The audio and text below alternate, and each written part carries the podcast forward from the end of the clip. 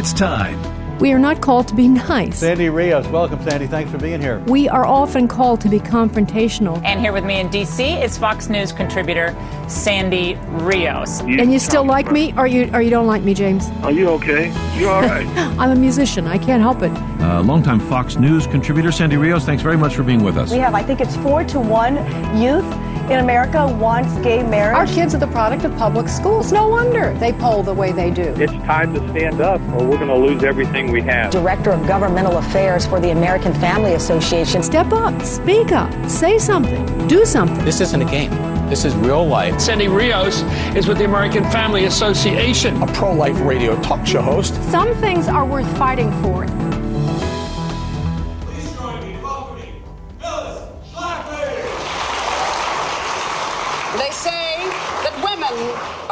Bags. You don't know their strength until they get into hot water.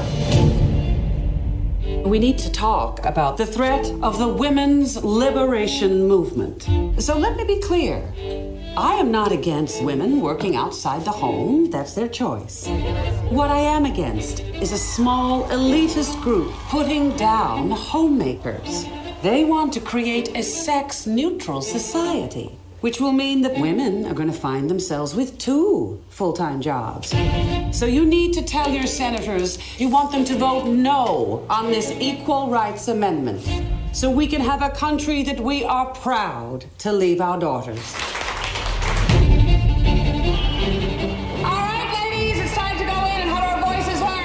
These housewives have no idea what it's like to have to work to survive. They're scared. It will damage family life. How much time do we give people to adapt to change? Our women do not want to sacrifice their present privileges for some phony equality with men. I think we should focus. Could, could you take notes for us? You probably have the best penmanship. Oh, of course. Why should women accept this picture of a half life? They truly believe that men and women are the same. It's not enough for them to have the right to work. We want equal pay for equal work. Now, you tell me that's liberation? What that is a liberation? Liberation's in the home. You are not really a housewife. You are a full time lobbyist. I have let you run around this country with your cause. I have raised six of your children. Can't keep me from going. What would God put this fire in me if He didn't want me to act on it? We need to demand true equality. We are here to move history forward.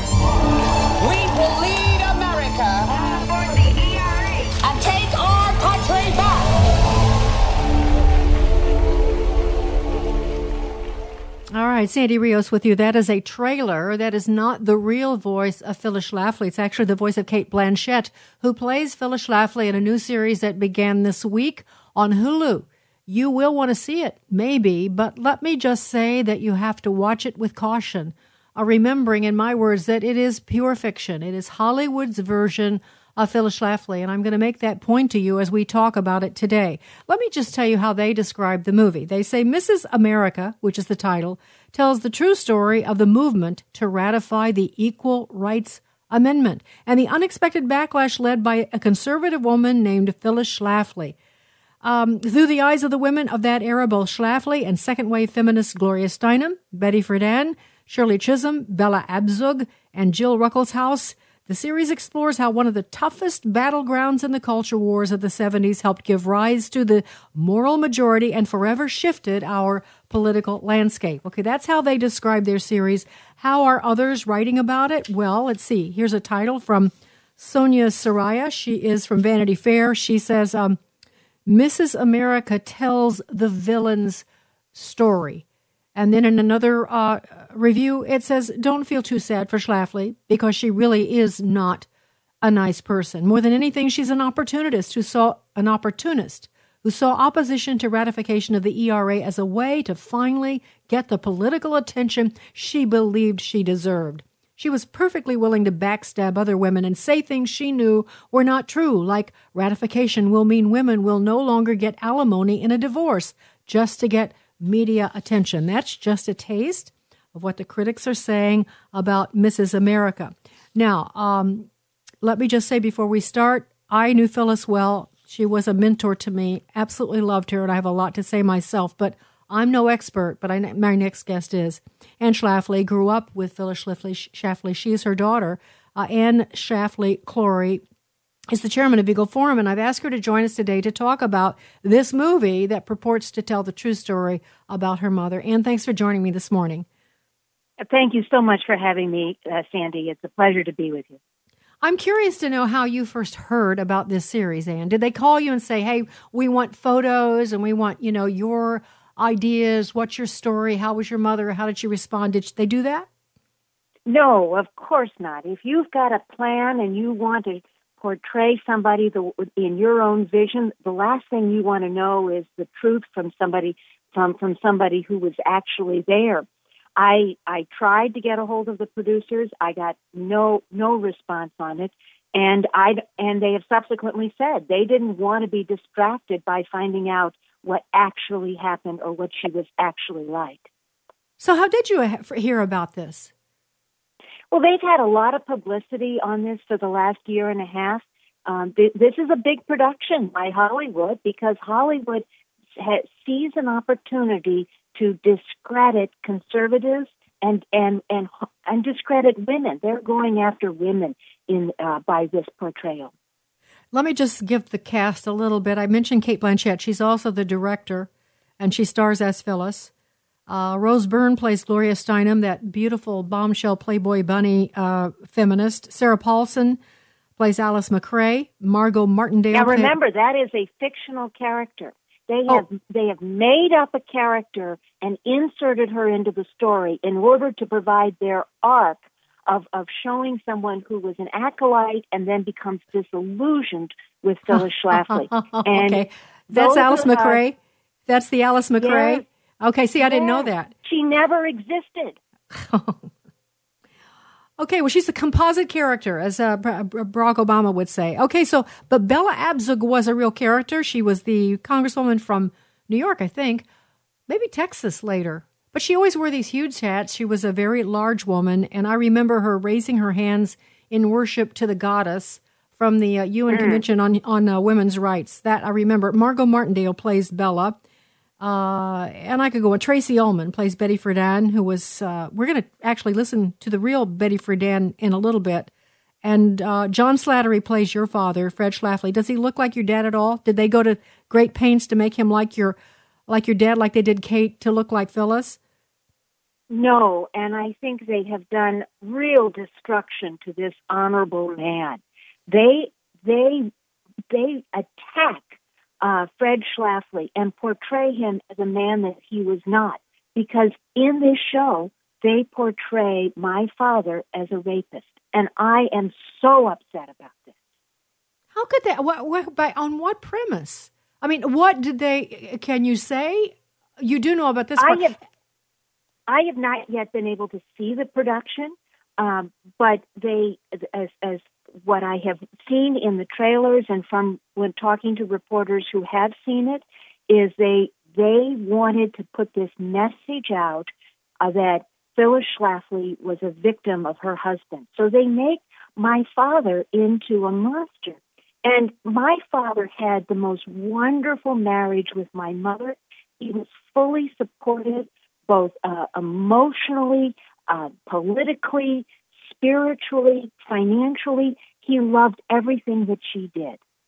Yeah, I don't doubt that at all because uh, she, well, I never met your dad, so I can't say, but I just know how your mother spoke about him, and it was always in glowing terms. Uh, how she loved her husband. She mothered four, six of you guys, and I'm going to get into your personal life.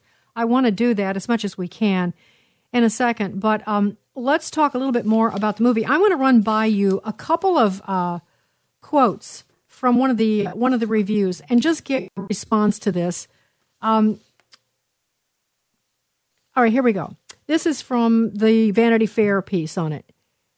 It says um, At the series open, Blanchett's Phyllis tries to get men to pay attention to her thoughts on nuclear proliferation and communism. But because she and her peers do not believe in women's empowerment, she's objectified, laughed at, and simply ignored. Let's just stop there. Um, Well, Sandy, you knew my mother, and you Yes. knew that she was never laughed at and she was That's never true. ignored. It was just not possible. She was a force of nature. Yes, she was. And she, you know, um, I remember in talking with her that her really, her heart was not in her um, initial drive was certainly not to talk about women's issues. And I guess I was related to your mother like that because I, I kind of, some would like to have put me in a box about talking about, I was offered a radio show to talk about women's issues. And I said, if you want to talk about menopause and breastfeeding, I'm not your man. I, I can't talk about, I don't want to talk about women's issues. I want to talk about the world. Uh, your mother was, um, was that and more. More, I don't want to compare myself to her. I think I'm a, a, a very much a lightweight compared to her. But in that regard, I felt the same way. I don't want to be put in a box. So your mother did write about uh, nuclear proliferation. She wrote academic pieces. She was brilliant. And you're right, not a single person ever laughed at Phyllis. I don't ever remember an exception to that. Uh, because her thoughts were so profound and she just laid them low with her pen and with her with her ability to communicate. I- would be interested to know. I'm going to go back to this in a second, but Cate Blanchett, you know, she has the voice down uh, as far as I can tell. I don't think so.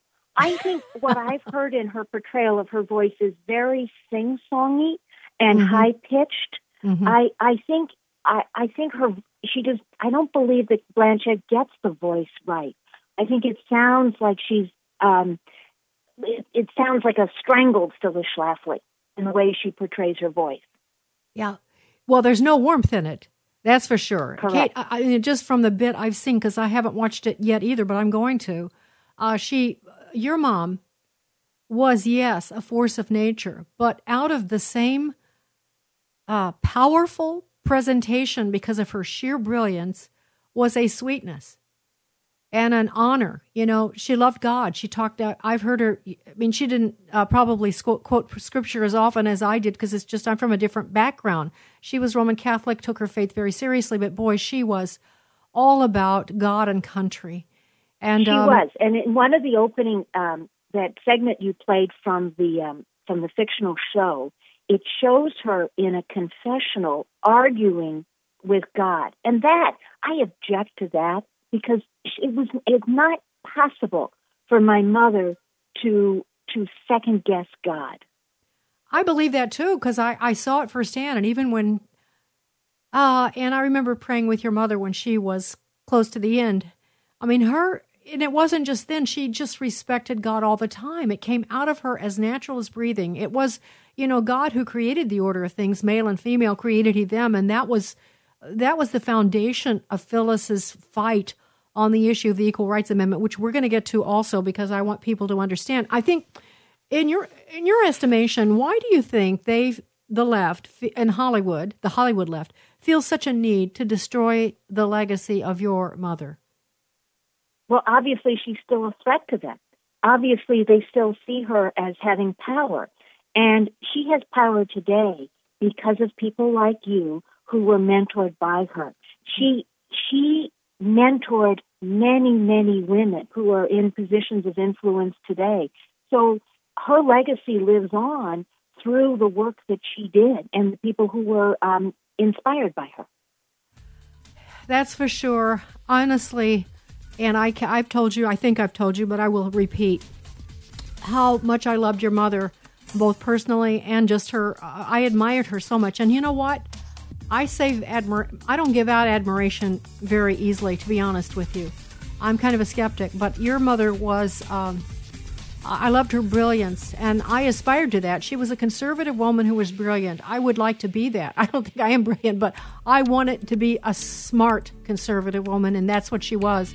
Uh, she made me proud, and I saw her personal life too, and her kindness. It was not fake, was not faux. Uh, it was who she was.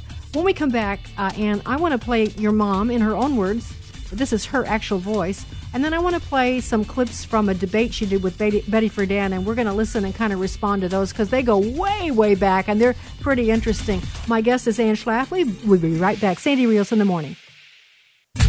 Sandy Rios in the morning on American Family Radio.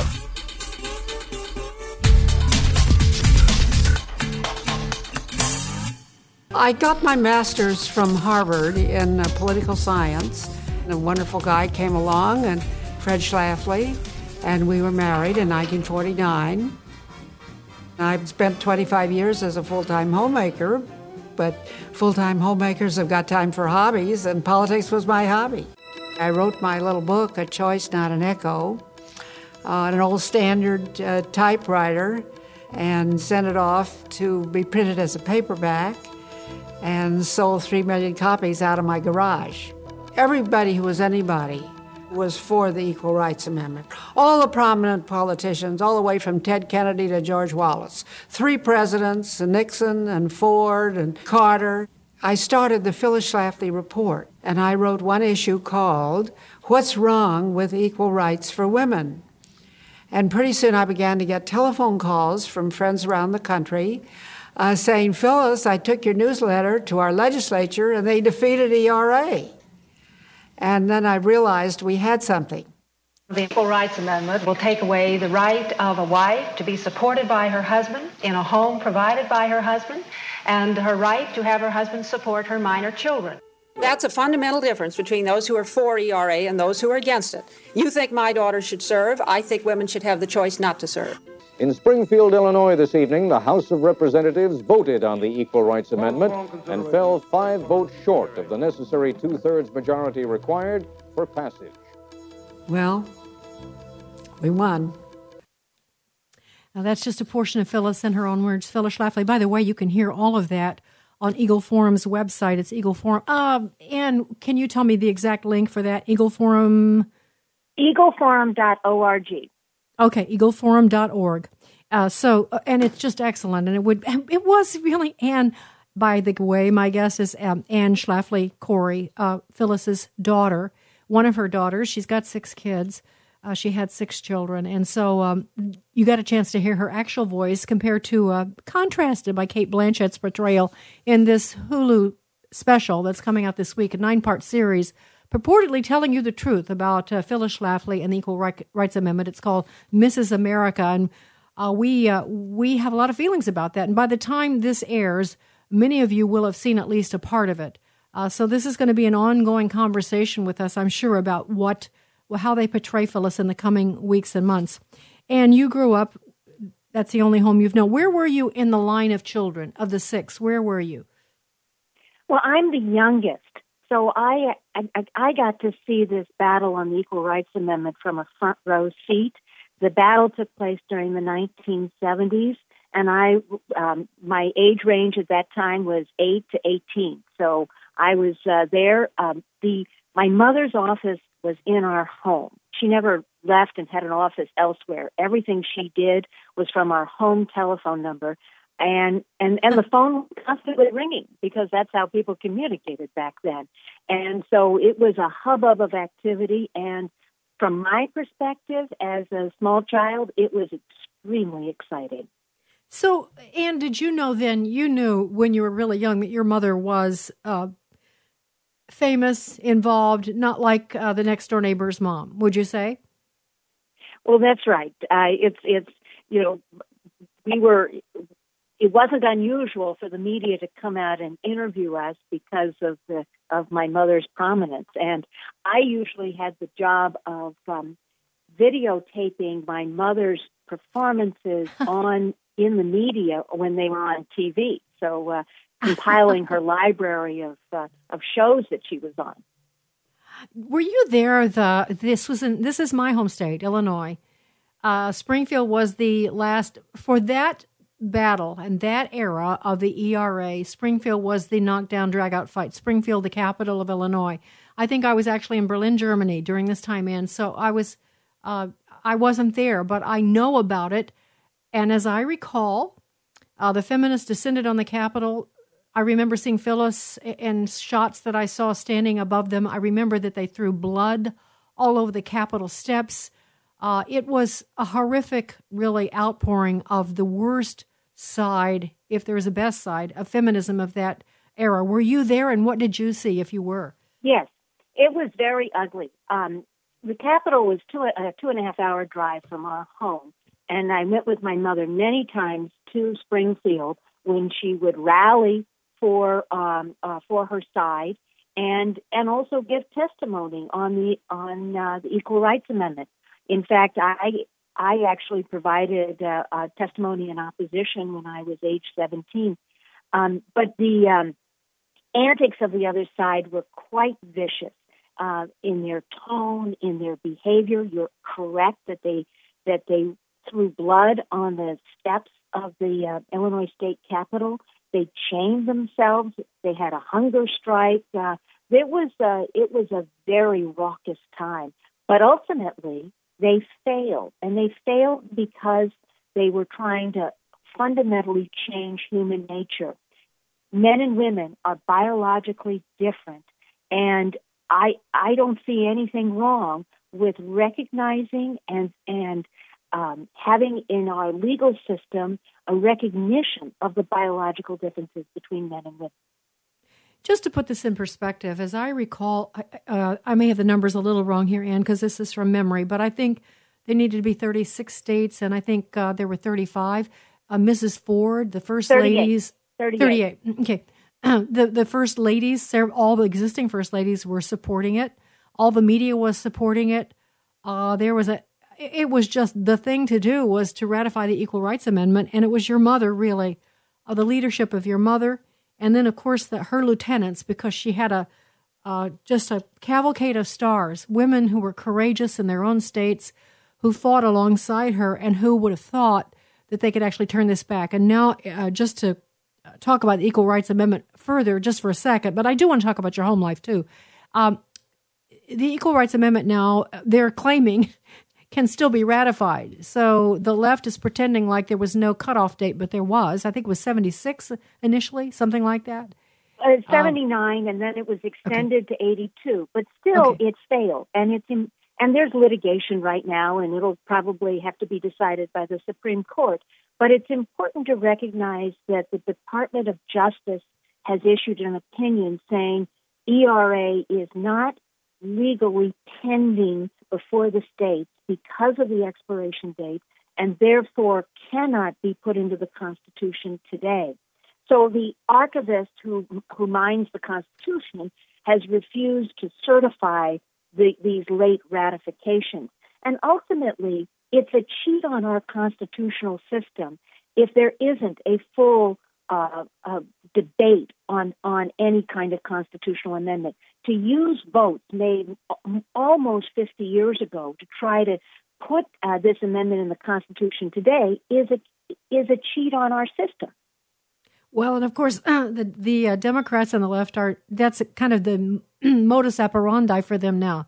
Everyone can see that they love cheating. They they don't they'll do whatever they can to win, and so, um, but that's part of the reason why they're pulling out this alleged portrayal of your mother, this false portrayal, and the false portrayal of the Equal Rights Amendment. They want to stir up the public and uh, make an impression because they're desperate to have uh, Equal Rights Amendment in its fullest form. Um, we're going to get into and more of the. they de- also want to slur uh, slur her. I think they want to, I, to to make to connote her as as something bad and evil, and that anyone who is aligned with her must be bad and evil. And that's what I really object to is the idea that th- these.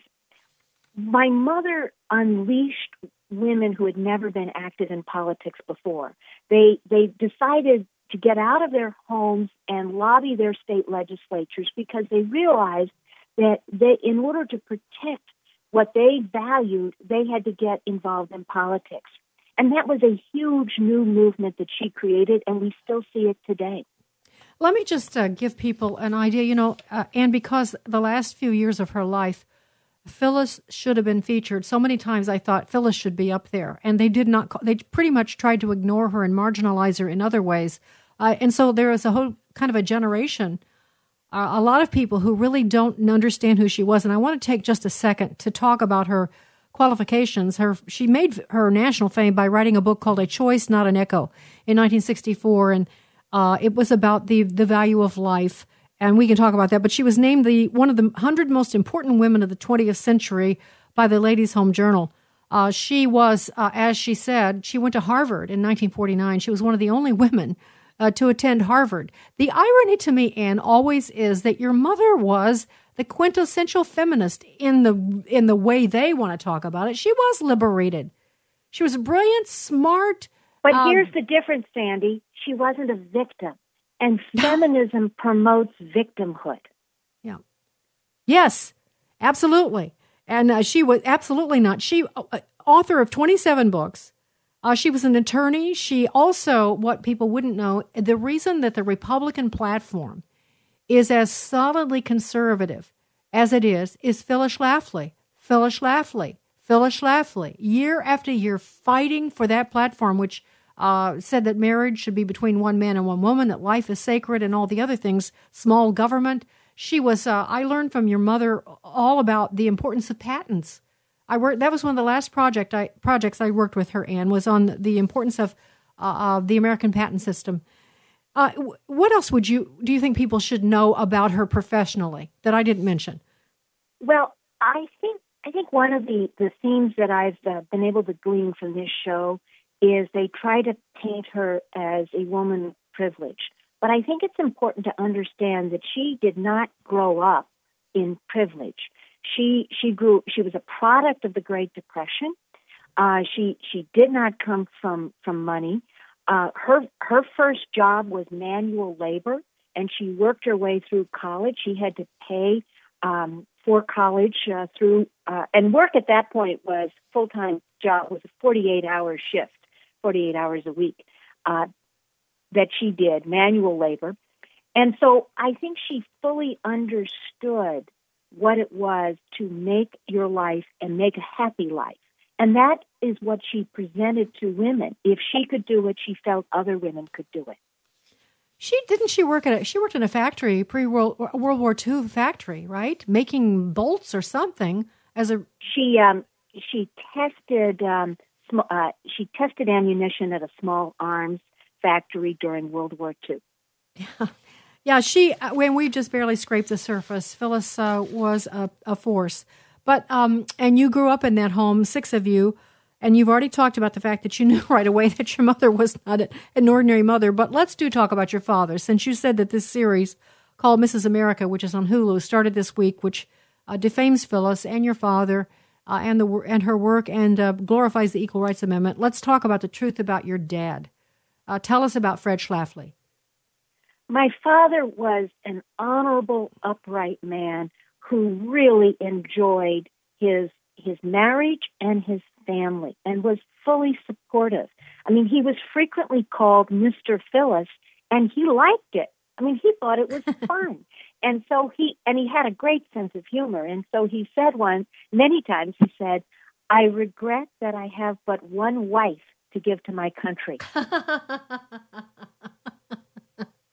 Your mother had a great sense of humor too. I wonder if yes. that comes. I doubt that came across in the movie either. But she was funny too. That dry wit. Yes, and she she more than anything she loved making fun of her opponents.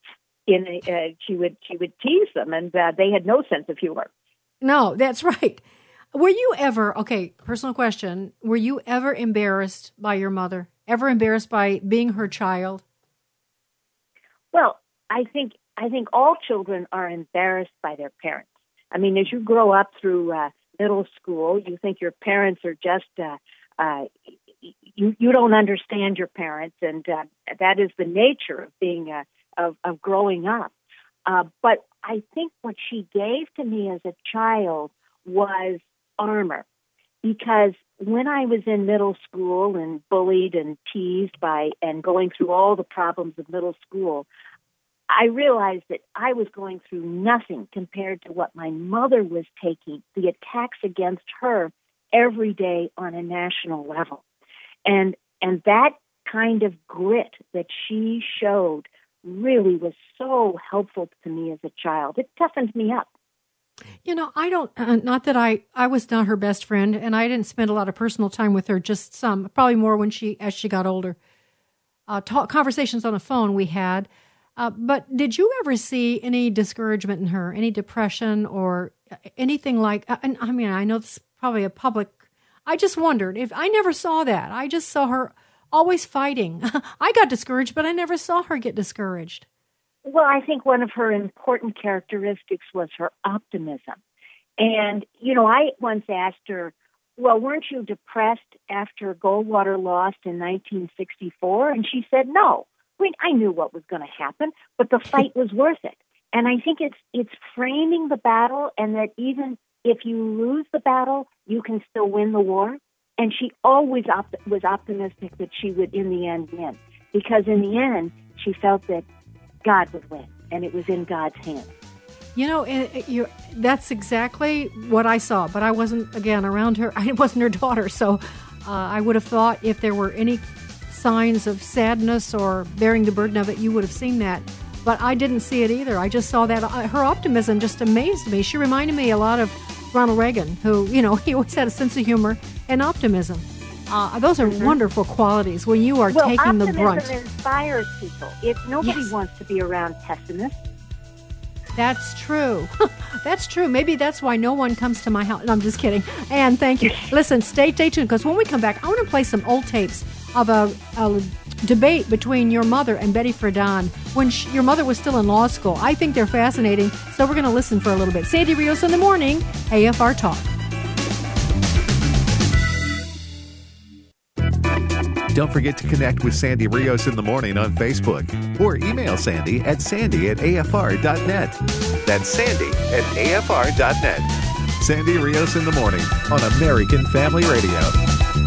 In 1976, uh, Phyllis Schlafly, the founder of Eagle Forum, uh, the object of this movie called Mrs. America, the series that Hulu's making, debated Betty Friedan, who was a uh, you know a champion, if you want to use that word, for the feminist movement. She had written The Feminine Mystique, and they were debating in a studio. I believe it was NPR or public uh, broadcasting. And I want you to hear how Phyllis sounded. Phyllis was in law school uh, when she was doing this debate, so she uh, she was young.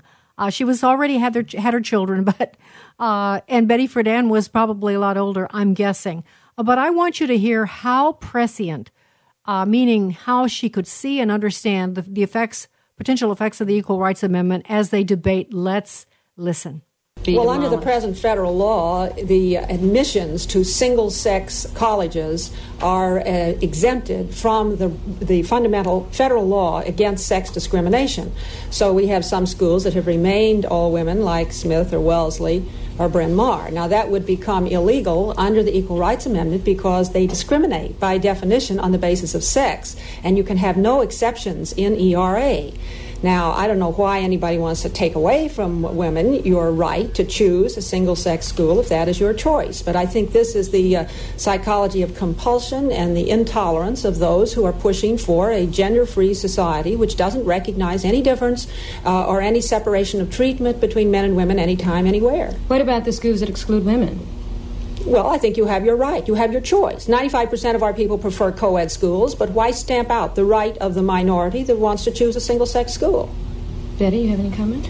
Well, I think that the basic thrust is that the uh, quotas um, and the outright barring of, of, of, women to law school to uh, name one law school that bars women until recently Name one law school that bars women. Until recently, Harvard Law School barred women until you know fairly recently. Name one that today bars and women. And now you know it's illegal and now it's illegal. Law. But I wanted to say that the thrust of the, um, as I've said, we have a new law uh, barring sex discrimination in education, and it it should, if it is enforced right, it should bar not only the quotas uh, uh, and outright uh, denial of, of, access to higher education uh, on the part of women or to uh, tracking that keeps women in high schools out of the best uh, education, but it, it also uh, should bar those indirect quotas which make women n- have to have higher um, grades than mm-hmm. men to get into the same school and so on. But we already know that well, name one, that law isn't being enforced. In other words, in uh, name one school where women be, have to get higher grades to get into school. Oh, this is this is name one. This is true in, name in one. universities. I could name uh, I could name well, just 30, name one. 40, 50. Don't name thirty. Just name one. What? One Why school where women right? have to get higher grades to get into school. Uh, I would suggest to the viewers to tell Mrs. Schlafly uh, uh, mm-hmm. the situation of the. I can name any number of them, so I'm not going to name. Well, okay. Uh, the upshot of what you said is that Smith and Wellesley would be uh, forbidden to maintain themselves as all women's schools and would be required to go co-ed without any quota. Now, why do you want to stamp out their right? In every area, this is a this is a denial of freedom of choice. All right, I'm going to But are you interrupt for a second. But that there is this no is Phyllis and this is Phyllis Schlafly and Betty Friedan in 1976. Uh, uh, it's just uh, Anne Anne Cori uh, Schlafly Cori is my guest, and again, she is the uh, chairman of Eagle Forum, and uh, it was just fun. That debate section was fun when she says, "Name one." I don't need 30, just name one. Just name one. It was brilliant, wasn't it? Well, part of her success was that she was such an effective debater. I mean, there are many people who felt that she shone better when she was had an opponent than when she was in a friendly audience because she she had the ability to zero in, uh, and her debating skills were honed by her debating with my father. They loved to, to debate back and forth at the dining room table. That was part of the excitement. That well, that sounds like fun to me. But I'm a, I was a weird kid too. Uh, so, um, and there's another thing that I point I want to make. I want to play another clip from this debate. Uh, the, the the the vision. I remember talking to your mother about the Equal Rights Amendment when we started. When I was president of CWA, and I was trying to learn myself how to how to make the case and how to understand it. Um, I remember her. First of all, she suggested that women would be drafted for combat. Uh, they would be drafted, and of course, the pushback from the left was, "Oh, how ridiculous!" How, but of course, she was right about that. It was unthinkable at that time, but she was right about that. Uh, the Equal Rights Amendment basically st- made there uh, forced there to be no differences in law between men and women, and that's what it will do if it is ratified now. But there were things that we and that never. is where Phyllis Schlafly and Justice Ruth Bader Ginsburg agree that the Equal Rights Amendment means equal representation of men and women on combat front lines.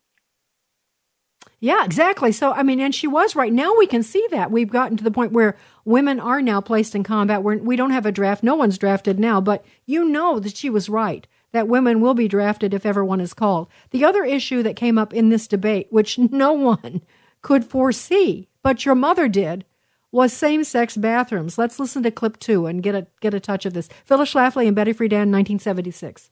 We move on to co-ed bathrooms. Can we talk about that? Already we go to the same bathrooms on airplanes and buses. Uh, does this mean that with the Equal Rights Amendment, Phyllis, if it is passed, that there will no longer be men and women on the doors, but us or we or whatever?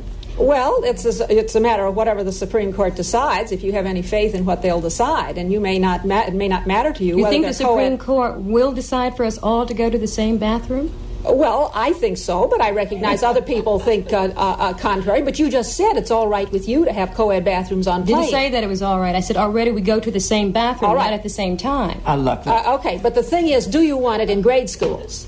Will we have it in grade In grade school, it exists probably in a lot of places anyway. Look, let's have some sense about this silly bathroom argument. I mean, the, the bathroom argument is, is, is, is, is absolutely symbolizes all of the nonsense that's being spread to create false fears about the Equal Rights Amendment.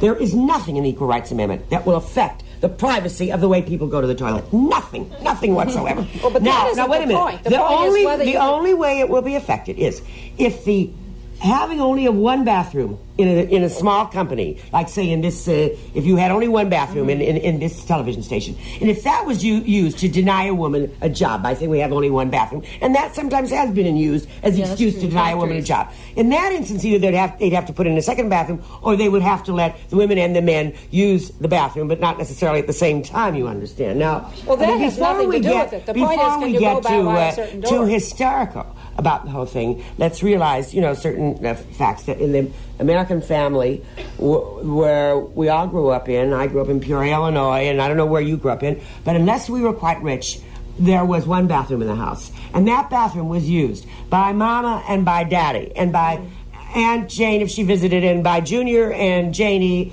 and Grandma and Grandpa, but they didn't use it at the same time, and great sinful immorality did not ensue. And in Italy, where I was recently visiting, and I went to see the Pope, and in a restaurant near the Vatican, I, uh, when I, I, I had to go to the bathroom, I went in the bathroom, and and there was a priest washing his hands in the you know the outer pot. And I thought, oh my heavens, I've gotten into the wrong you know in the men's room. And in in, in Italy, right there, the Vatican. the the the good respectable restaurant had a bathroom where a the toilet cubicles were private, but the the oh, Overall. restroom of the hall was Okay, well, I would uh, just like to say this has demonstrated that you're perfectly comfortable with a situation where you have no discrimination between men and women in regard to restrooms. And it's one thing where you're talking about planes or homes, but it is something else again when you're talking about grade schools. All right. So, uh, Anne, I just thought, no, we thought she was crazy, and even Betty laughed at her, and so did the moderator. Oh, that, almost like that's silly. But then Betty, Betty, as uh, Phyllis pointed out, actually tipped her hand that she, she really was pushing for no differences in the use of bathrooms. Just your comments about how that's all played out and how your mother was able to see that.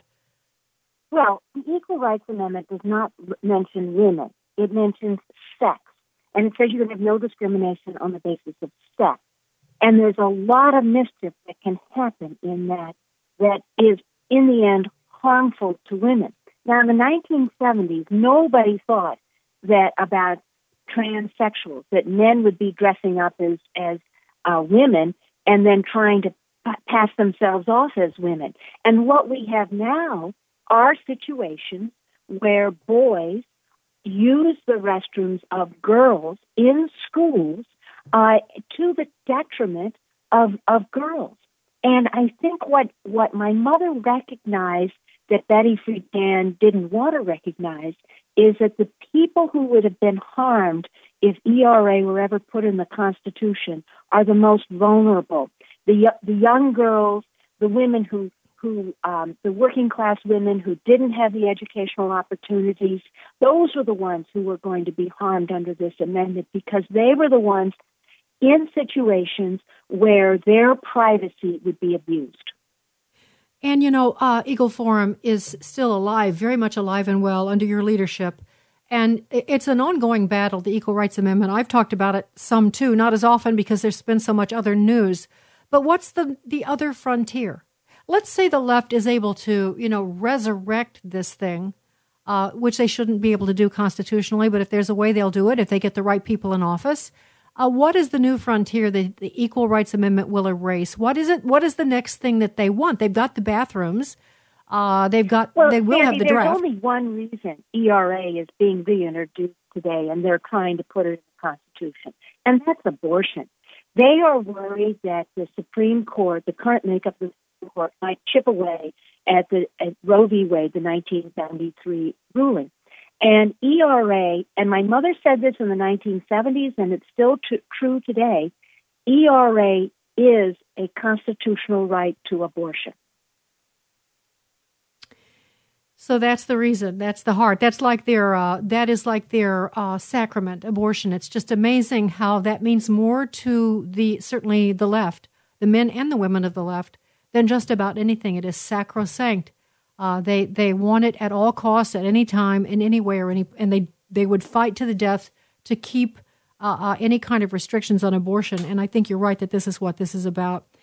Uh, and let's talk about your mother. She died in 2016. And I would just be curious to know how you would describe her final days and your interactions with her. Well, unfortunately, my mother um, got lung cancer, and she died of cancer uh, at her home, and the cancer had really ravaged her body uh, in the in her final year. Um, but but you know, as she kept uh, she kept up her spirits, and she kept up the fight, uh, and um, and she um, I think at the end, at age 92, as she said to me, she had had a great life. I remember one of the last conversations I had with her in person. Um, she always amazed me, and because she would fly into DC, she usually have your know your brother with her, uh, just to just to be next to her because she wasn't as steady as she used to be, but she never. I mean, she was still looked beautiful, dressed immaculately, always the lady. Um, and uh, I said to her, I had the audacity, I had the audacity to say to her, you know, Phyllis, don't you ever just get tired? I mean, really, I get tired. I'm just, I'm so tired of the fight. I, I'm, I'm thinking, you know, I'm just, I'm just thinking about maybe I, maybe I just should get out and just step back. And she said to me, she said to me, good luck with that. I'll never forget that because she, and here I'm thinking, look at me saying this to her. She never stepped out of the fight. She stayed on the front lines. She fought well, and fought Sandy, and fought she didn't she know how to do anything else. She loved the fight. I mean, she, it was not. She was not the. t- She was such a hard worker. It, she was not capable of sitting down and relaxing. She her she was always thinking, always working, and she called it industrious. well, she was. What was the best thing about being her daughter?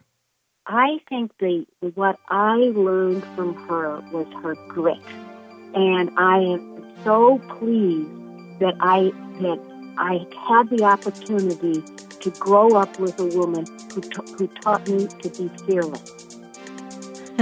she did that, and I think I picked up a little bit of that too. Uh, and, and I'm so so honored. And Anne, it's great to have uh, to know you and to see you carrying on your mother's work. Anne Schlafly Cori, chairman of Eagle Forum. It's eagleforum.org. All of you uh, ladies and gentlemen too can be parts of Eagle Forum. Eagleforum.org. And remember that this uh, special on Hulu is uh, airing. It begins. It's had begun this past week, and it will continue nine episodes. It's called Mrs. America. You should tune in and let your voice be heard about what you know about Phyllis Schlafly. And thanks for joining me, Sandy Rios, in the morning on AFR Talk.